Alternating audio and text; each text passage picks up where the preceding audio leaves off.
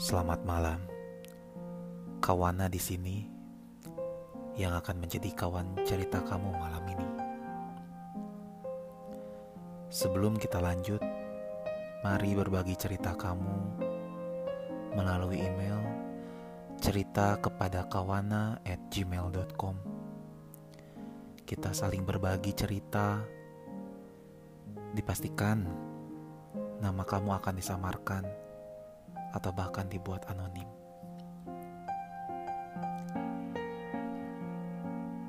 Kasih ibu sepanjang masa, kalimat mutlak yang tak seorang pun bisa mengelak.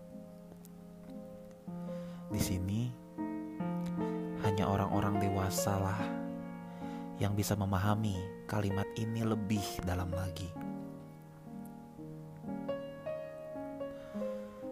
Sebut saja kawan kita Tiara. Dan inilah cerita Tiara malam ini. Tiara adalah seorang pemudi dari Tasikmalaya. Umurnya baru aja 20 tahun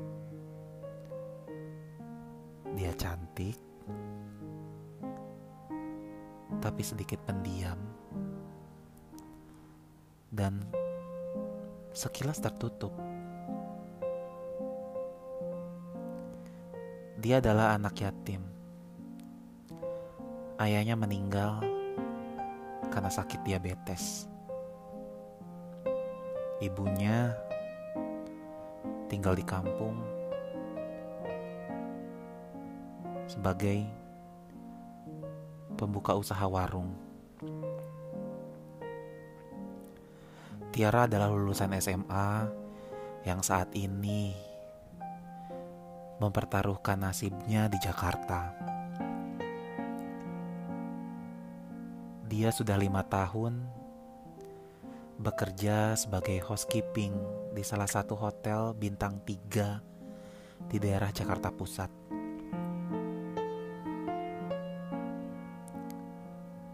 Setiap harinya Tiara bertugas untuk membersihkan kamar-kamar hotel yang tidak terlalu banyak. Hanya 60 kamar.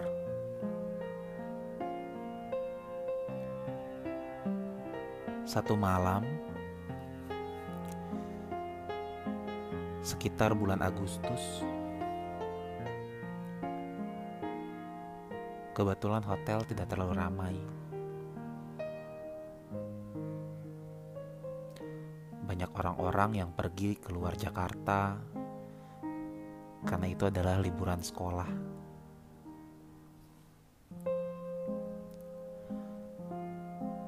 Sore itu tak banyak staf hotel yang dijadwalkan masuk. Hanya Tiara dan rekannya dan juga satu orang manajer baru yang mendampingi para housekeeping membersihkan kamar.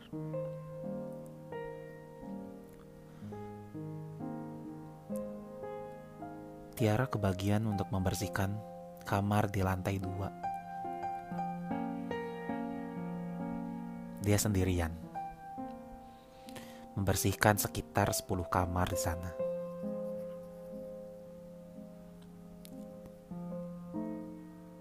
Tak lama datang menegur manajer baru itu. Sebut saja namanya Sam. Sam itu baru. Baru sebulan di hotel itu.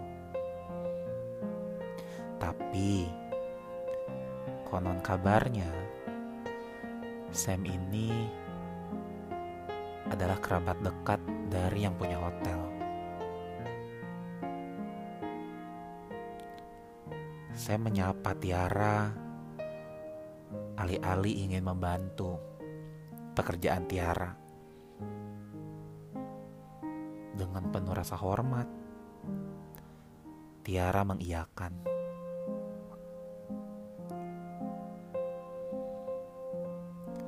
Singkat cerita, sisa lima kamar lagi yang belum dibereskan oleh Tiara. Sam masih mengikuti Tiara, membantunya. Tepat di kamar 213, Tiara sedang membersihkan jendela-jendela dengan lapnya yang sudah sedikit usang. Terdengar pintu kamar tertutup. Tiara menoleh. Saya mudah tepat di belakangnya. Saya menarik handphone dan mempotret keduanya sedang berpelukan. Memaksa. Ya, memaksa. Ternyata Sam suka sama Tiara. Entahlah. Suka atau nafsu. Tiara memberontak. Tapi tetap tubuh kecilnya Tiara tidak bisa menolak, tidak bisa melepaskan diri dari genggaman Sam.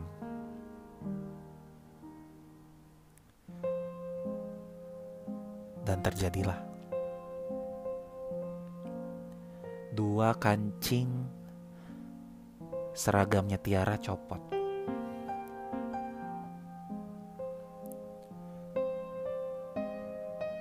Tiara menangis, menjerit, dan menampar Sam.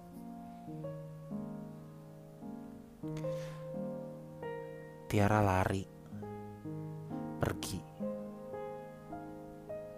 tapi tidak berhasil. Dia malah diancam.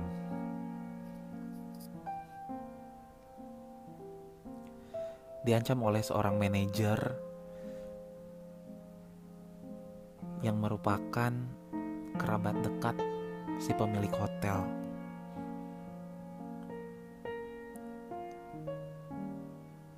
Tiara diam, membisu.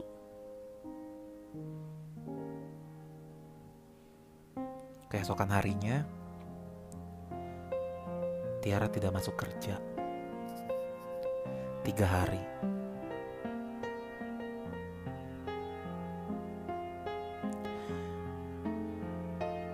datanglah telepon dari HRD memanggil Tiara. Dan Tiara akhirnya memberanikan diri untuk datang. Di sana sudah ada Sam dan juga pimpinan perusahaan.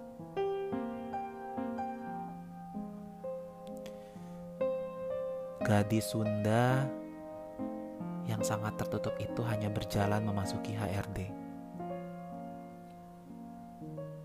Perbincangan panjang di sana, tertutup ruangannya. Alhasil, Tiara hanya memenggenggam sepucuk surat terbungkus satu amplop berwarna coklat. Air mata Tiara menetes sedikit demi sedikit. Tiara menangis. Dia berjalan perlahan menuju loker hotel itu. Loker karyawan. Kembali dia buka Surat itu berisikan pemecatan secara tidak hormat kepada dia. Tertulis pencurian, dan juga pengerusakan inventaris hotel.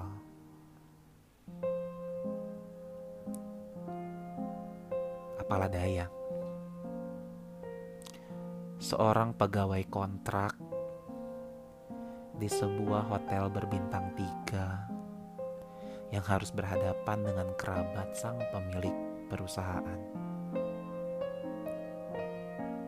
Tiara, nasibnya.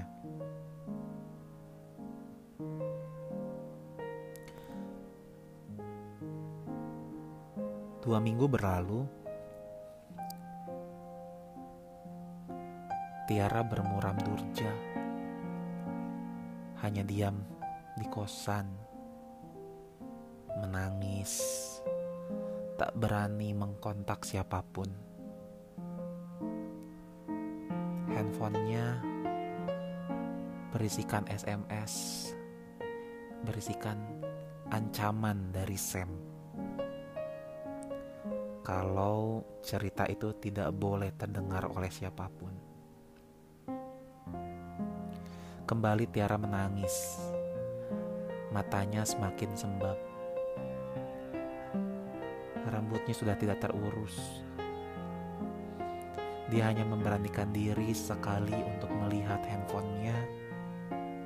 Yang terlihat di sana adalah sesosok anak kecil mungil. Laki-laki tampan berumur sekitar lima tahun.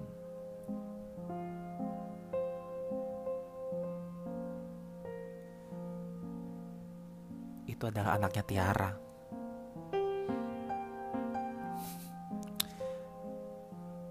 Ternyata Tiara adalah seorang ibu muda yang sampai sekolahnya saja dia tidak bisa untuk bereskan karena karena dia terjebak oleh sebuah pergaulan anak muda yang menyebabkan semua ini menjadi deritanya Tiara. Tiara hamil oleh pacarnya dulu di Tasikmalaya. Saat masih sekolah menengah atas.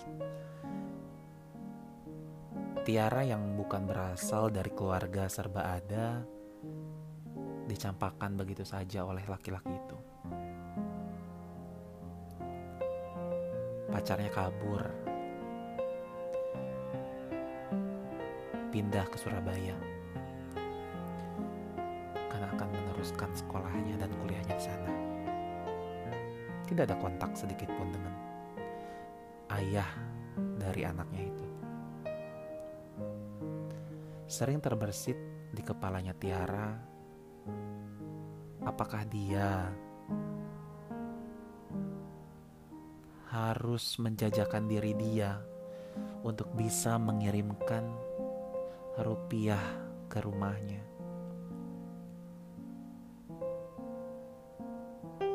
tapi Tiara masih punya Tuhan. Tiara masih diingatkan untuk tetap di jalan yang benar. Sebulan berlalu, tabungan Tiara sudah habis. Ibunya sudah menelpon beberapa kali untuk dapat dikirimkan uang ke rumah.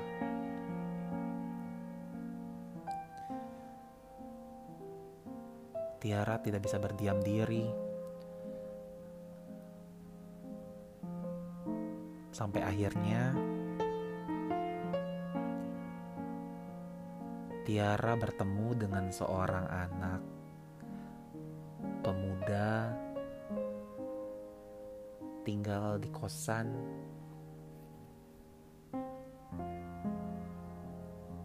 Dan Tiara sebagai jasa goklin jasa untuk bersih-bersih aplikasi Gojek.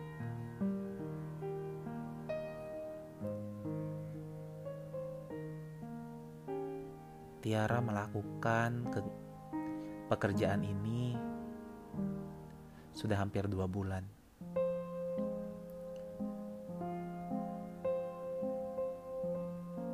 Sebut saja namanya David, pemuda di kosan itu.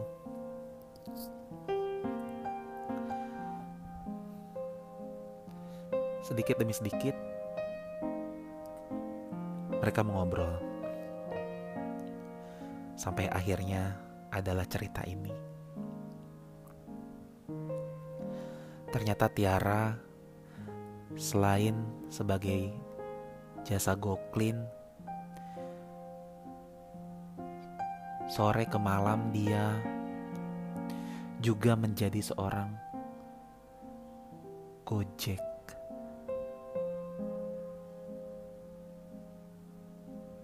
dia menyewa sebuah motor dari sang pemilik kosan dan dia menjadi seorang driver Gojek. Ya. Pagi sampai sore dia menjadi goklin. Sore ke malam dia menjadi Gojek. Itulah Tiara. Yang rela membanting tulang tapi tetap di jalan yang benar membiayai anak dan ibunya. Setelah selesai pekerjaan di kosan itu, David melihat Tiara membuka handphonenya. Tiara tersenyum karena dapat tips besar dari David. Ternyata Tiara menginformasikan kepada ibunya kalau dia saat ini sedang menabung. Menabung uang untuk membawa anaknya dan juga ibunya jalan-jalan. Gak jauh. Anaknya menangis ingin jalan-jalan ke Trans Studio Bandung. Dan ibunya ingin pergi ke kota, melihat mall. Itulah Tiara yang membuktikan pengabdian seorang anak sekaligus seorang ibu di umurnya yang 20 tahun. Semoga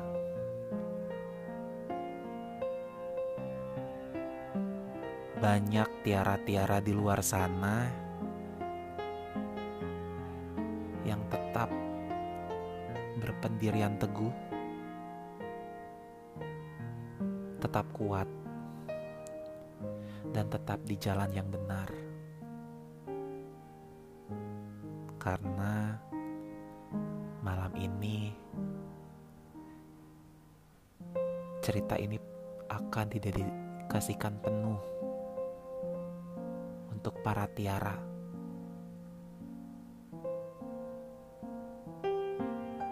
Para tiara yang tidak akan pernah mengenal putus asa, capek, ataupun pantang menyerah. Selamat istirahat, para kawan-kawana, dan juga para tiara di luar sana. Dan ini cerita kawana malam ini.